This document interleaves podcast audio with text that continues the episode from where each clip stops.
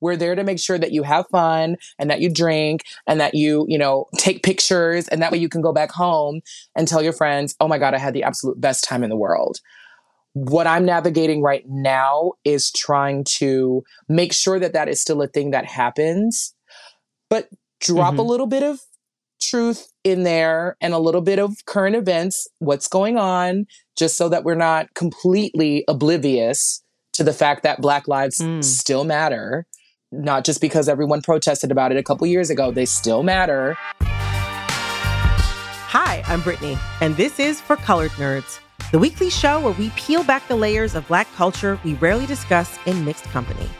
This week, we're taking a trip to Provincetown, aka P Town, Massachusetts the popular beach getaway for gay tourists, and the backdrop of the Welcome to Provincetown podcast. The show follows host and audio documentarian Mitra Kaboli as she spends her summer experiencing the parties, people, and history of P Town.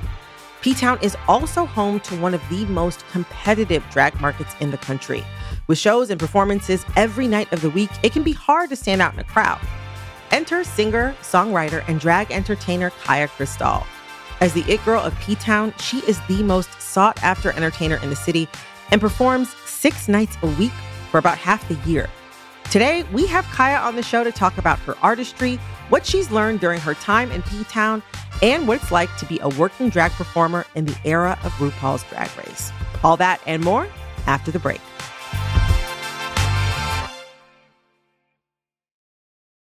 Justin and so good thousands of summer deals at your Nordstrom Rack store. Save up to 60% on new arrivals from Vince, Rag & Bone, Adidas, Joe's, Marc Jacobs, and more. Great brands, great prices every day at Nordstrom Rack. But hurry for first dibs. Get your summer favorites up to 60% off at Nordstrom Rack today. Great brands, great prices. That's why you rack. Who doesn't love a classic chocolate chip cookie? Famous Amos has been making them since the 70s 1975 to be exact. With semi sweet chocolate chips and a satisfying crunch, it's everything classic in one bite sized cookie, and fans couldn't get enough. That's right. You'll find our original recipe, the one you know and love, in every bag of Famous Amos original chocolate chip cookies. Find Famous Amos anywhere you buy your favorite snacks.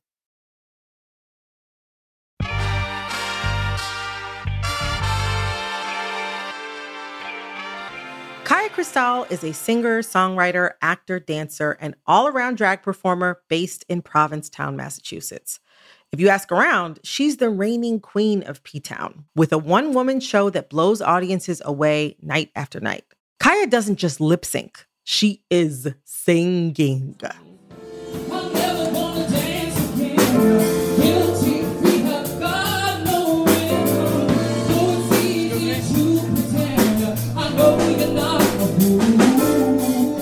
Her current one woman show is Kaya's story set to music.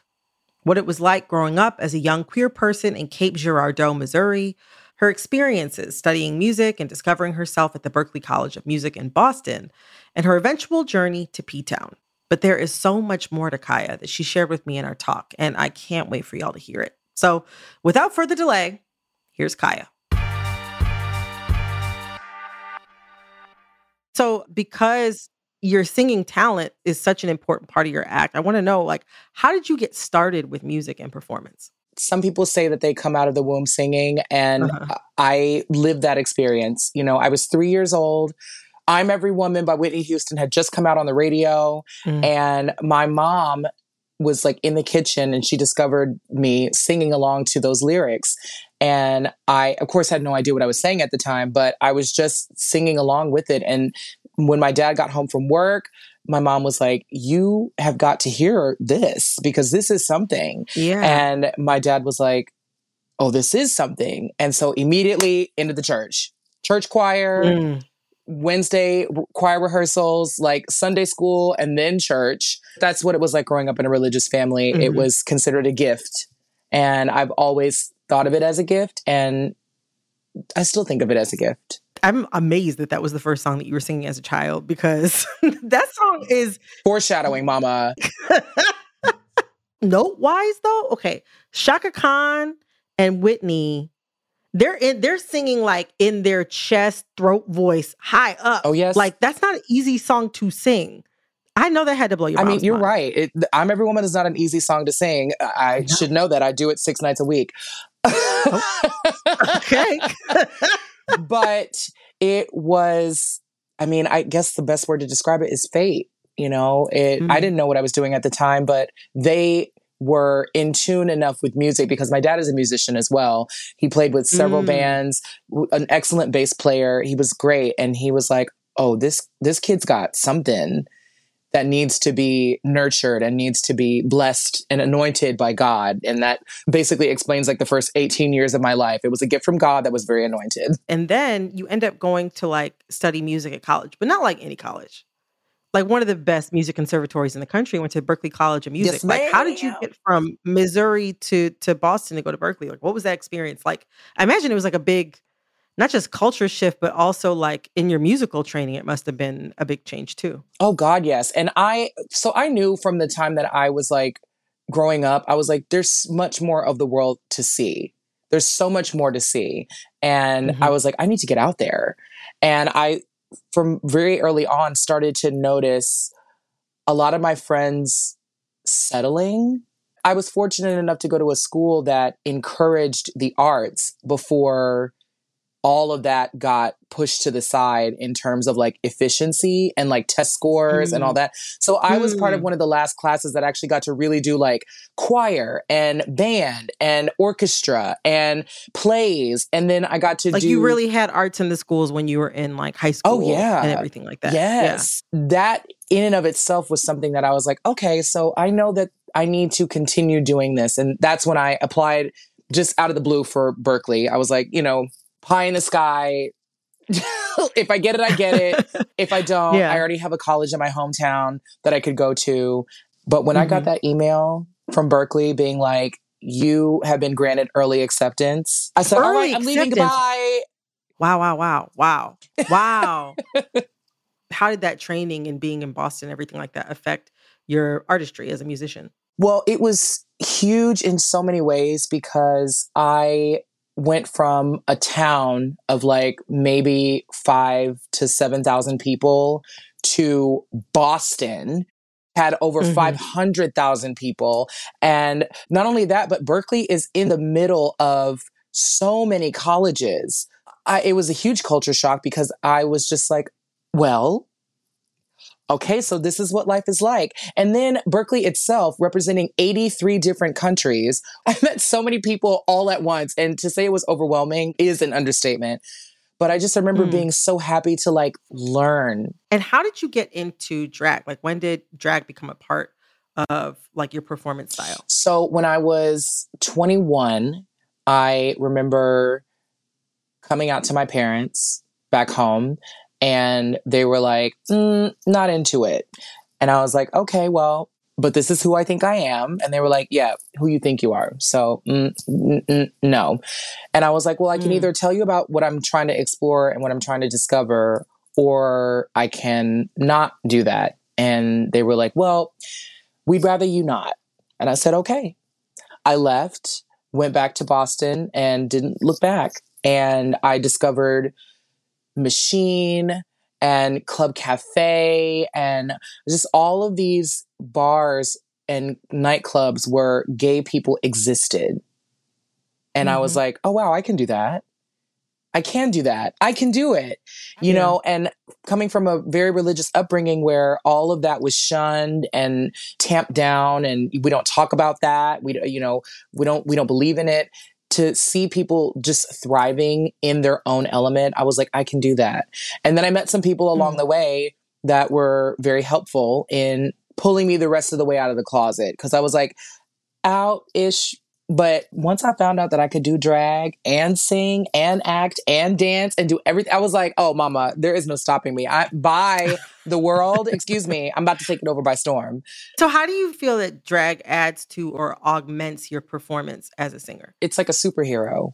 You know, it's like Hmm. me putting on my armor, me putting on my cape to go and spread love and peace and kindness and above all, joy to mm. anyone that I come into contact with, which is a bit of a recent development. You know, I used to hide behind it almost like a mask. Mm. Literally because I'm painting my whole face, but but then um, living in Provincetown, I have discovered, especially over the past couple years, when we've been dealing with COVID, monkeypox, yeah, global warming, abortion laws, and it's been nuts. I've realized that being able to get into this gorgeous garment, making myself look beautiful, has inspired me to feel beautiful. And then I can take that and project that into my audience. And that's sort of my goal for this season, especially 2022, because we're not out of the pandemic yet. Yeah. Like we're still in it, it's not over. And now I'm taking the time to sort of figure out how to incorporate that aspect into my drag while also trying to make people forget about their problems, while also trying to make sure that people leave with a smile on their face and also make sure they tip because mm. a queen still has rent to pay. So, you know, it's it's a huge machine that I'm tackling every day. So interesting. Like when you put it like that, that is something that a lot of like that that so many performers and pop stars do. Get yeah. into like put the face on, get into costume, get into character. And it's really interesting that you talk about sort of like that transcendence, the transcending like using your look as a way to hide and into like thinking about how your costume or your look or whatever it is allows you to actually do the thing that art is supposed to do, which mm-hmm. is like mm-hmm. to connect with people and to help them access their emotions and to put joy out into the world. Mm-hmm. I mean, I'm looking at you right now. The audience can't see, but I mean, you look fantastic. Oh, thank you. You got the long cascading dark curls, a really beautiful, like emerald like bedazzled, like like like sequined gown. This is a, f- a full head to toe look, and we're talking in the middle of the afternoon. You have a look that full like elegance, glamour. It really feels like nightclub siren, like a night, like a classic nightclub singer. We were talking about like what Sade is doing a lot of her videos. I love Sade so much. Ooh. But you know, but you have this very distinct, very glamorous style that feels like it's drawing upon a lot of different periods and eras. And you've spoken about some of the inspiration behind your style a little bit on Welcome to Provincetown. Mm-hmm. But I- am curious if you could give us a little bit more background as to like what your style is and how you developed it. So my style, first and foremost, is modeled after my grandmother who passed away last year. Um, and yeah, it's girl, it's been oof, it's been tough. But you know what's been very interesting is I they say that energy is never created or destroyed, it's just shifted. You know what I mean? So as it helps me get through, I feel her spirit and her energy inside me whenever I go out to do um, a show specifically. But, you know, I find myself just having moments where I'm like, Grandma, I know you're here and I see you and I just want you to know that you're here. She, every Sunday, every single Sunday, and this is a woman that worked hotels, a woman that worked mm-hmm. retail. I mean, she did what she had to do to provide for her children. She did what mm. she had to do. But above that, her commitment to looking elegant was instilled in all of her kids.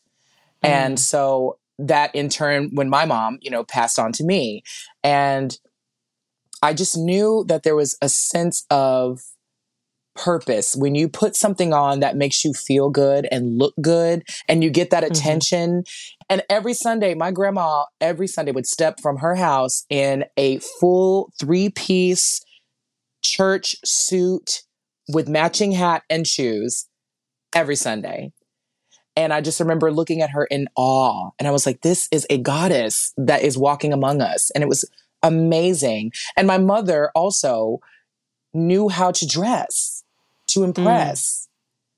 So that's where it comes from initially. And then I discovered like the Billie Holidays and the Lena Hornes and the Bessie Smiths. And that is sort of the level that I want to bring to my performances. Like who I am is elegant.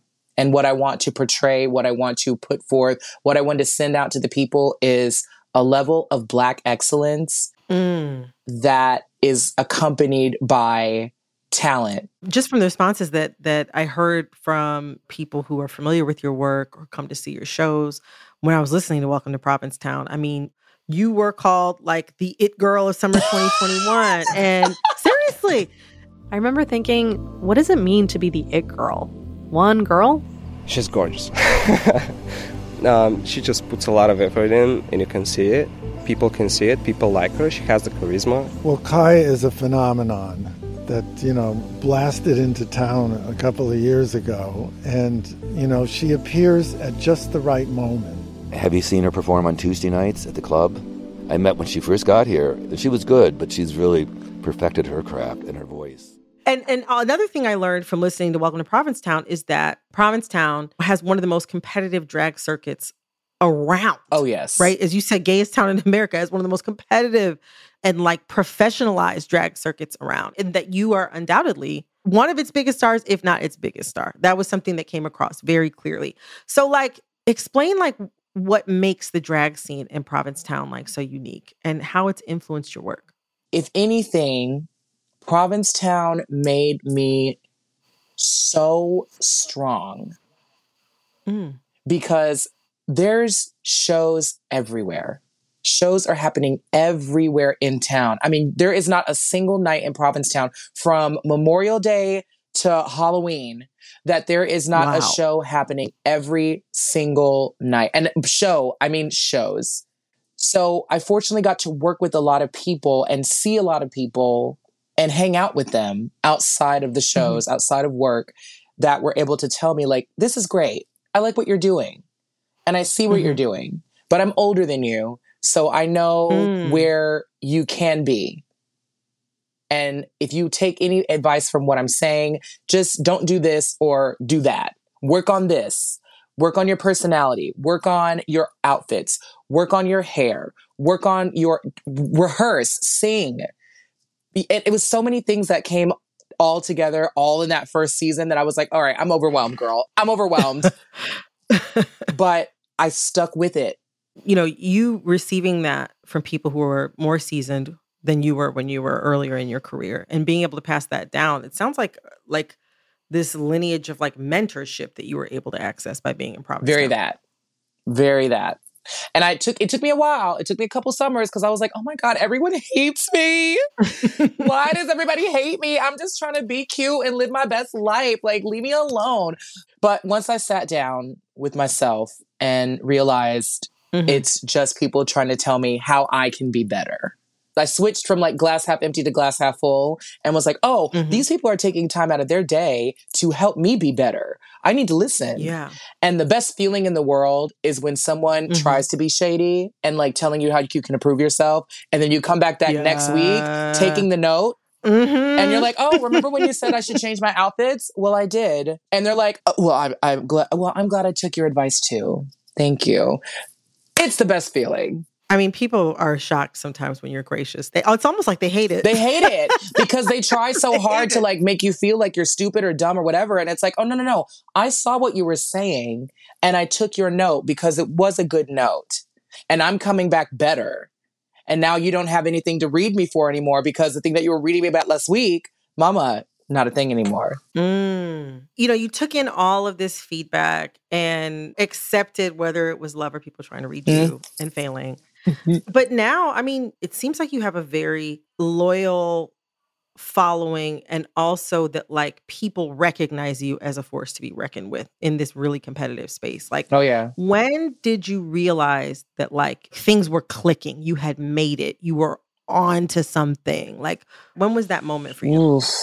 I think this year, the year that I got my one woman show at the Crown and Anchor called Queen of the Night, on top of having my one woman show, I not quit my day job, but uh, my boss and I had a conversation where he was like, You're doing six shows a week Mm. six nights a week. I don't want you to get too burnt out. And I was like, you know, you have a very good point. And I was thinking that myself.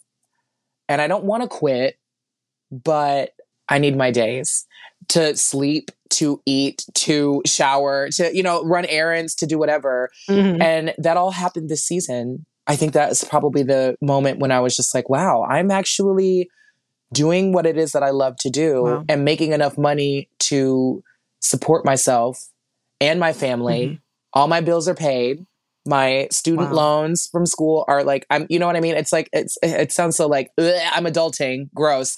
But it's but it's true. You know, I'm 30 and I'm starting to think about these things in a different context and starting to reevaluate what my idea of success is because when I was 21, success was selling out Madison Square Garden, doing Beyonce, you know.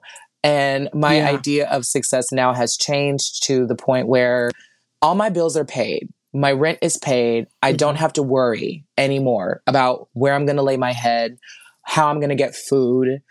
I'm not worrying about that anymore. And I'm doing it, doing what I love and making people happy in the process. And obviously, yes, I still want the fame. Don't get me wrong. I still want the fortune. Don't get me wrong, girl. But I am coming to terms with the fact that what I'm doing is successful. People come to my show because they saw me at another show and they're like, I want to see you again. And people are telling their friends or coming to Provincetown with people that have never been to Provincetown before. And they're like, we have to see you. I'm bringing my friends to see you. That to me, I was like, ooh, okay, well, not mad. I really, really enjoy that definition of success. I'm wondering, you know, like right now you're a working musician and drag artist, and summer is your busy Oh, season. Like. Provincetown is a huge, like, is is a huge vacation community, and so many people are coming in from the spring through the fall. hmm What is a day in your life like right now during the height of the season?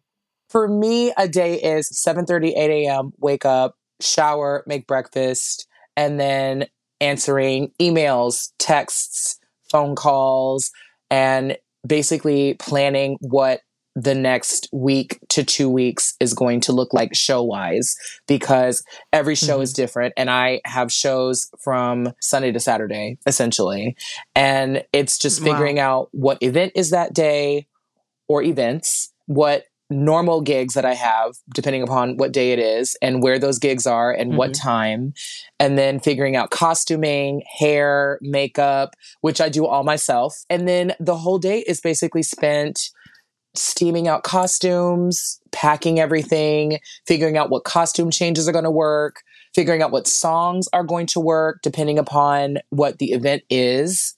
And around 5, 6 p.m., start getting in drag. And then from like 7 on is just in drag in the community, in the town, performing. And then Mhm. once I'm in full drag, it's almost like I imagine it, or I kind of like want to equate it to like becoming like a Disney character at one of the amusement parks. Mm, You are on Yeah. you're on. And it's the celebrity of it all is, oh my God, Kaya. Oh my God, you know, this is great. Oh my God, hi. Oh my God, my friends are introducing. Oh my God, you look so beautiful. And it's just, you're on until you get back Mhm. home. And so that, especially nowadays, the time of being on is getting longer and longer and longer. And there have been some days where Mm. I've been in drag from nine in the morning till 1 a.m. the next morning. From 9 a.m. to 1 a.m. That's a long time to be in shapewear and any Oh, six of pairs stuff. of tights, a corset, a shaper, the bra panty combo, and then you add a Mhm. stiletto, five six inch stiletto, hair, full face of makeup, and then on top of all that, you know, a gown or a jumpsuit or something, and it is it is sucked in Hot. and pushed up and poked Yeah. out for hours. But I do it because I love it. It comes through it comes through in like your work it comes through in how you you talk about your work. To switch gears a little bit like i want to talk a little bit more about like your artistry and how you think about it and also just how you think about the genre like of drag performance and everything like that. So on welcome to provincetown i, I heard you once refer to yourself as a singer who likes to do drag and perform. Why is it important that you make that distinction in describing yourself? Because for me drag i feel like is more like an accessory does it gets a bit complicated to explain but singing is what i knew first singing is how i Mhm. started and that has always stuck with me and the level of musicianship is what i pride myself on the fact Mhm. that i know how to work with a live band the fact that i know how to conduct an orchestra i went to school for it Mm. and so that is why, first and foremost, is why I say what I say about being a singer because it's what I am. Mm-hmm. And then after that comes everything else. The also can play piano or also can dance or also can act or also can do drag. At the end of the day, if for whatever reason I decided I don't ever want to do drag ever again, mm-hmm. I can still sing.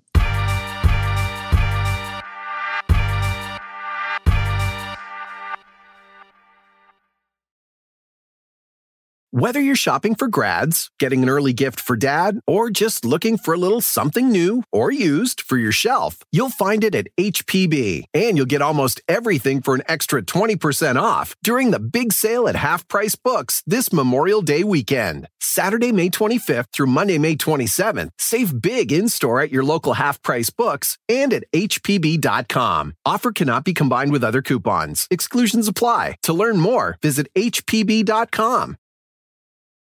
What kind of fun is waiting for you at Kings Island? The holy cow, we're way too high and here comes the drop kind of fun. The make a splash all summer kind of fun. The I can't believe I ate that whole funnel cake. Let's get another kind of fun. But most importantly, at Kings Island, you'll find for the fun of it kind of fun. Don't wait to start your fun this season. Kings Island is now open weekends. Tired of fighting your kids to make their bed? Say hello to Beddy's. The unique design lets your kids make their bed with just a zip. Our patented bedding includes everything you need a fitted sheet, top sheet, and comforter in one seamless piece that zips together. Kids love the feeling of accomplishment when they can make their bed by themselves every day. Make your mornings easier and visit Beddy's.com. That's B E D D Y S.com. Ask Sherwin Williams and get 30% off duration and super deck products May 17th through the 20th. That means 30% off our most popular color family, blue.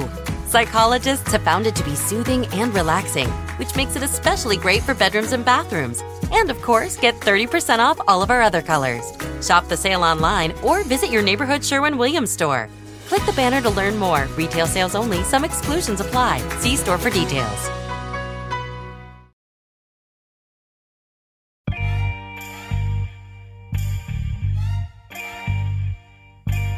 Talking about performance and performance styles, something I've always noticed is just how much overlap there is between just black musical performance culture, black culture in general, mm. and and drag performance culture. Talk to me about how you see those cultural histories and performance styles intertwining and overlapping. Oh my god. Well, what a perfect segue. I did a Black History 28 Days of Drag. I think it was 2 mm-hmm. years ago. Mm-hmm. And I reconnected with that part of history because I think a lot of people forget that in Black history, there is queer history as well. You know, mm-hmm. there are the William Dorsey Swanns of the world who did drag way back in the 1800s. We have mm-hmm. the people that did the juke joint shows. We had the people that did the sort of underground railroad, speakeasy, cabaret shows. And yes, we had vaudeville too, but we mm-hmm. had mm-hmm the black version of that, which was amazing. And I took it upon myself to sort of get away from the TV reality show spectacle of it all and dig mm. really deeply into the history of what drag was. How do you think about like intertwining black performance culture, drag performance culture together in your own work? Like how intentional are you about bringing in those references, that history. You know, you mm-hmm. mentioned mm-hmm. growing up in the church. I grew up in the church too. And church for so many people is like the first place where you're writing plays, performing yes, plays, yes, singing. How do you incorporate like those cultural influences into your performances now? Uh, to be honest, I didn't really do that for a mm. while because I was so obsessed with what everyone else wanted me to do. This is no shade towards Boston, but being a queen in Boston that was performing, there weren't a lot of people a lot of people that looked like me. So I mm. felt a bit weird about doing like even people like Whitney Houston or Beyonce or Chaka Khan. I felt weird about doing that because everyone else around me was doing Britney Spears and Lady Gaga and Madonna. So I, for several years, did that. Were you thinking that like they wouldn't be like into the music or like yes. Boston's like that? Like they wouldn't even be into Whitney or none of that? Well, the thing is, I was like, what way can I work my way in here that is palatable mm. to the audience that I'm trying to get uh-huh. money from. And you know, so I when I did like Queen Latifah for example, it didn't get as much money as when I did Mariah Carey. Mm. And that's just a fact. I'm not mad about it. It just is what it is uh, at the time, you know, being a broke college student was like, I need to make this money. So yeah. I'm going to do the Lady Gagas and I'm going to do the Katy Perry's and I'm going to do the. But then it got to a point where people were like, this doesn't feel like you though. It feels mm. like you're putting on an act and it feels like you're not able to, you're like, you're not connecting in a way that. Mm-hmm my fellow drag sisters were able to connect to those people maybe like four years ago, my apartment caught fire. So I was like, girl, it was sorry. a whole moment. I moved from Boston to P Town because the universe mm-hmm. said, girl, Boston's just not for you right now. I don't know when it's mm. going to be for you again, but it's not for you right now. and we're sending you a sign. You need to go. Mm. With that move came the shift in my mind where I was like, I need to embrace my culture because I've been mm. I've been skating along the surface for too long and I need to really get into the culture. And then as of 2021, with my gorgeous, beautiful grandmother leaving this earth during Pride Month, mm. I was like, I need to, I need to honor her. And I think the best way of honoring her is by being unapologetically black and mm. really, really diving into all of the facets of blackness and black culture and queer culture. From that point on, I stopped thinking about, you know, oh, I wonder if this song is going to like please the people. And I started getting mm. to a point where I was like, I'm doing this song because I want to do it. So I'm going to do Hate on Me by Jill Scott. I'm going to do Oh Mother. Oh, honey. It's in my Good show. Choice. It's in my show. I'm going to mm. do Change Gonna Come by Sam Cooke. You know, I'm mm. going to do these songs. And you know what's so funny? The moment I started really investing in getting into that, the audience was like obsessed. Hmm. Obsessed. they were like, this is so great. I've never seen anything like this. And you are turning it out. And I was like, what? you from Connecticut, wow. girl, you from New Hampshire, you from Delaware, you are into this. And they're like, yes, I want to see this. I want to see the Black Lives Matter protests happening while you are belting it out. I want to see it. And I was like, I'm here to give it to you. Wow. Wow. Yeah. It's interesting to hear your reflections about uh, being in, you know, some of the difficulties of being in like majority non-black or majority white drag circuits and spaces because like mm-hmm. you know mm-hmm. so much of my own understanding of drag comes from growing up where like RuPaul was very famous when I was a kid in the 90s. Oh yes. And so I immediately associated drag with a black person because that arguably, you know, one of the most famous she was a super drag performers the in the yep. world. Uh, exactly mm-hmm. of all mm-hmm. time. I guess also too because a lot of the the mainstream depictions of drag culture. Like when I watch, you know, RuPaul's Drag Race, I haven't seen many recent seasons, but when it first came out, I was like on it like white on rice. And. I remember seeing so many black people. But it sounds like, you know, like for you as somebody who's actually like supporting themselves daily working in the space, like it's a little bit trickier to navigate some of the racial aspects of working in drag. Very, because I've learned that a lot of people, when they come to a drag show, they're not necessarily trying to delve into like the racial injustices of the world. You know, it's like coming to right. a drag show is like, coming to you know a party you know you want you want to have right. fun you want to forget about your troubles you want to forget that you know monkeypox exists oh child but and that's a part of our job is to make you forget that you know part of our job is to make sure that mm. you have fun at the birthday party you know we're there mm-hmm. to make mm-hmm. sure that you have fun and that you drink and that you you know take pictures and that way you can go back home and tell your friends oh my god i had the absolute best time in the world what i'm navigating right now is trying to make sure that that is still a thing that happens but drop mm-hmm. a little bit of truth in there and a little bit of current events, what's going on, just so that we're not completely oblivious to the fact that Black lives Mm. still matter. Not just because everyone protested about it a couple years ago, they still matter. And that's what Yep. I've been really getting a lot of gumption to like keep making that Mm. keep drilling it in there, keep hammering it in, keep making Mhm. sure that yes, you're on vacation and yes, you're having a great time, but these things are still happening. And yes, I'm having fun. We're all having fun, but don't forget. You know, to touch on like the mainstreaming of drag culture a little bit, like in the last 10, 15 years, drag performance has become a part of mainstream Yes. entertainment or more a part of mainstream entertainment. How have you seen the exploding popularity of drag in the past decade affect your career? It's been insane because of the fact that I think that people view drag race as sort of like the standard when it's the exception. You have to be exceptional to be on drag race. You have to be the top of the top of the top of the top to be on drag race.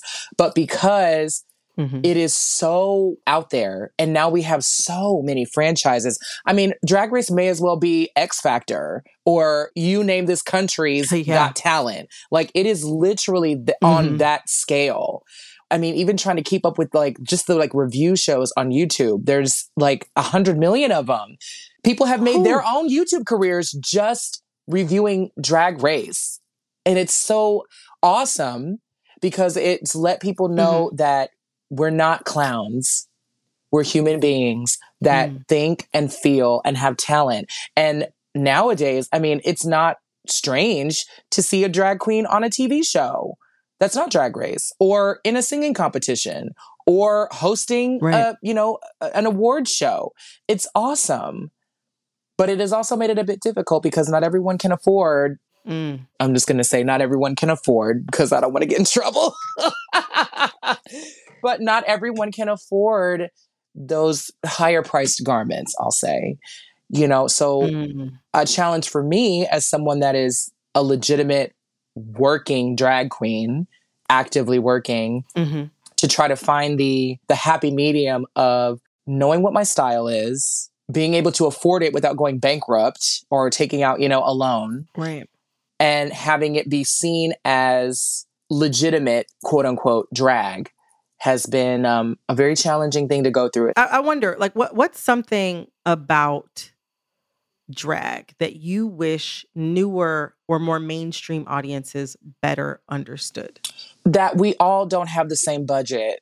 We all don't have fifty thousand dollars. We don't have a hundred thousand. We don't have two hundred thousand dollars to spend on drag. Okay, and one person gets that money. So even the people that are on Mm. whatever show you want to call it, they only one person gets that money. So if Mm. one thing I wish people understood, you know, a lot of times um, I find myself holding back from replying to people that are commenting, especially on like newer drag queens. They're like, ew, this outfit is terrible and your hair is awful. And I can't believe that you wore that on the stage. It's like, well, bitch, not everybody can afford a custom made haute couture gown. Okay. Mm. We can't afford that. And if you want us in that, pay us. If you want to see me in a custom couture, glass beaded, you know, fully sequined, fully rhinestone, then pay. Give me money. I, I don't understand how you expect me to look like a red carpet Grammys gown award winning person if you're only going to give me $2. The math ain't That's very mathing. real. The math ain't mathing, The girl. math is not mathing. So that is one thing that I wish people that if I could send any message out there to anybody, tip your local girls, please. Because for Mm. some of us, it's a hobby. For some of us, it's our life. For some of us, it's the only way we can pay bills. It's the only way we can take care of our families. And let me not say that I'm not grateful for it because I'm absolutely grateful for this position that I'm in right now where I am able to make money performing in drag. I'm very grateful for that. But it would not be without the people that tip and that donate to the cause, you know? you know, looking toward the future, Mhm. I feel like a lot of artists define success as breaking through to another level, to a place that you're trying to get to. We talked about, you know, earlier about how your definition of success, like you're you it's changed over time and you feel like right now the fact that you're able to support yourself pay your bills, pay student loans. Yes, for your art. That is ma'am. very, very deep. Who would have thought someone that went to college for a degree is actually paying for their student loans with that degree? Crazy, That's right? amazing. no, it's amazing. I have a film degree. when was the last time I picked up a camera? It- oh, But I wonder, you know, I we talked about like that aspect of success, like the security aspect. mhm. But what is breaking through? What does that part of success look like for you? I don't know anymore. If I'm being 100% candid, I don't know. I re- I recently auditioned for something and I did not get it. So I'm sort of in the throes of like reassessing my life and reassessing like the rest of my season. I guess the cliche answer would be like making it on TV, making it on the silver screen, you know, making Mhm. it the traditional big break of like, oh my God, I now have millions of followers on Instagram and and you know and and everybody loves me and I'm going to all of the the award shows and all this, that, and the third. And I guess that is still kind of my definition of what it is to break through, to just be on a platform where many, many more people see what it is that I have to offer. And I haven't reached it yet, I don't think. But it doesn't negate the fact that the people that do come to see my shows, the 20 or 30 or 50 or 100 people that all Mhm. come up afterwards that are like, this night was so good. And I Mm. can go home a happier person having seen you. I'm just like, all right, well, Hmm. I'm not mad. I'm not mad about it. Before we part, what's next for you? Well, oh, you know, I just got an email for the Washashore Music Festival that's happening this Ooh. October in Provincetown. It's our 2nd Mhm. annual music festival. It's the first time anyone, or the second time that anyone has ever done anything like this. And I just got the email this morning, so that's why I'm like, it's fresh on my brain. But it is a full weekend of local artists, queer artists, artists of color, and it's sponsored by the town, put on by the town for the town. Mm. And I'm fortunate enough to be one of the headliners this year. And Congrats. I, I, mama, I said, oh, thank you. Thank you so much. yes, I will be that headliner. Yes. That is what I'm really looking forward to because there's like Coachella, you know, South by Southwest. Uh, with Washashore, the whole entire goal is to A, encourage tourism throughout the Mhm. Shoulder season, the fall and into the winter, so that we Mhm. can, you know, live and thrive and survive throughout the winter, but also Mhm. to bring people that may not have gotten the opportunity to ever come to Provincetown before a way to come to P Town and thrive and and showcase their art. Mm. Qya, thank you so so much for coming to talk with us today. Like you, Thank you you. really have something special. You really have something uh special. So I appreciate you taking the time. And as busy as you are, shit, Woo, I appreciate you coming to talk to us. It was lovely talking to you too. Thank you. Thank you. Again, my name is uh, Q Y A C R I S T A L on all social medias. That is Facebook, Instagram, Snapchat, um, Venmo, Cash App, PayPal, Grindr, Scruff, Jack'd, Black People Meet, Farmers Only, Christian Mingle, Match.com, eHarmony. You can listen to Welcome to Provincetown on Stitcher or wherever you get your podcasts. For Colored Nerds was created by me, Eric Eddings, and Brittany Luce. It's supported by a production team at Stitcher, including producer Alexis Williams, story editor Gianna Palmer, social producer Elise Ellis, and engineer Marcus Hom. Our theme music is by Willie Green. And look, y'all, we love hearing from you so, so much. So please shout us out on Instagram at For Colored Nerds, on Twitter at For Colored Nerds. You can find us everywhere at For Colored Nerds. And tell your friends too. We love it also when we're like, yo, my homie, cousin, best friend told me to listen to this episode and it was bomb. And then I subscribed. That's like my favorite song. So please do your do your friend, do your community a favor and share an episode and tell us which one it was.